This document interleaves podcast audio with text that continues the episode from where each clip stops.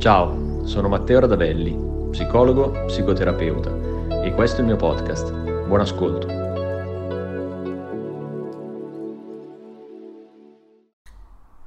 Parliamo di separazione e di come questa implichi una riorganizzazione sia in termini individuali che in termini genitoriali, soprattutto nel momento in cui vengono coinvolti dei figli.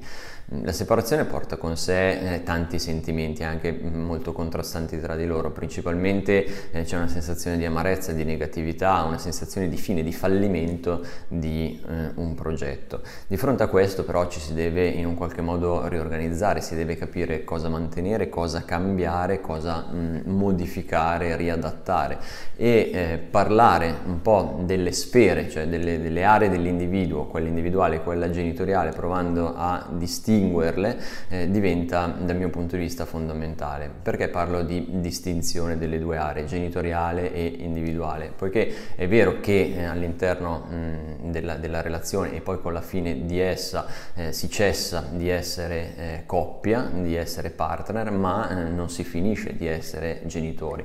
Mm, il problema qual è? È che molto spesso queste due aree vengono considerate un tutt'uno eh, sia durante la relazione che talvolta anche una volta che è avvenuta la eh, separazione. Questo va a generare mh, delle grandi confusioni. Il concetto principale è che di fatto nel momento in cui ci si separa eh, l'individuo single, quindi che poi potenzialmente partner di qualcun altro, deve imparare ad essere 100 da solo, cosa che invece prima era un 100, un tutto, eh, un, un, nucleo, un intero eh, nella relazione con l'altro, ma deve continuare ad essere 100 invece insieme all'altro per quanto riguarda la sfera genitoriale. Provo a fare un esempio. È normale che all'interno della coppia ci sia una distinzione di ruoli e anche di eh, mansioni.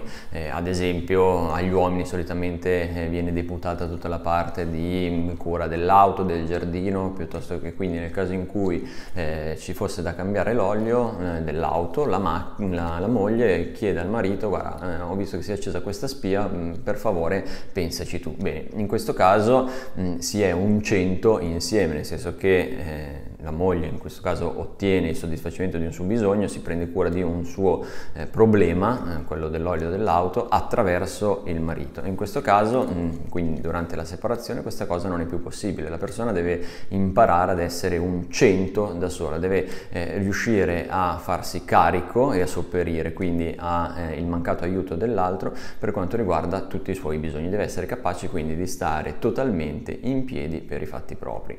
Questa cosa invece dal punto di vista genitoriale mm, non funziona, non può essere, nel senso che eh, è vero la coppia finisce, ma l'aspetto genitoriale, la funzione genitoriale no, quindi si può continuare ad essere un 100 insieme, un 100 in coppia genitoriale, quindi ha senso, a differenza invece di quante volte, di molte volte sento dire eh, da parte di alcuni miei pazienti, bene adesso che siamo separati ognuno si deve gestire i figli per i fatti propri, ha senso avere delle funzioni diverse, ha senso avere delle caratteristiche diverse, delle modalità diverse e assolvere dei bisogni diversi nelle relazioni con i figli, poiché essere un 100 è richiesto, sì, in termini genitoriali, ma è richiesto di farlo in coppia. Quindi se è vero che dal punto di vista individuale la separazione implica la necessità di doversi riorganizzare in termini di intero, cioè eh, devo riacquisire, riportare in me tutta una serie di funzioni che invece prima erano state delegate all'altro, dal punto di vista genitoriale questa cosa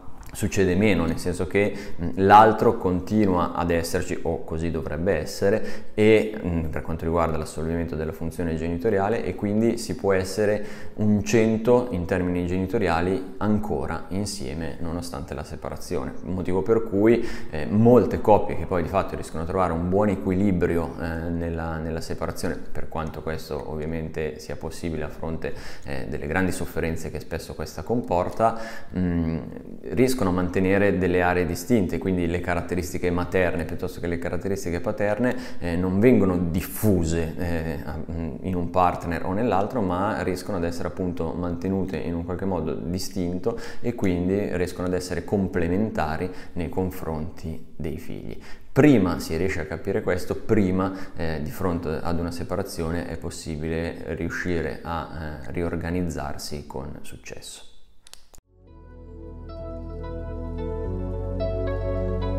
Grazie per aver ascoltato questa puntata. Se vuoi saperne di più, cerca Matteo Radavelli su Instagram, Facebook e YouTube. A presto!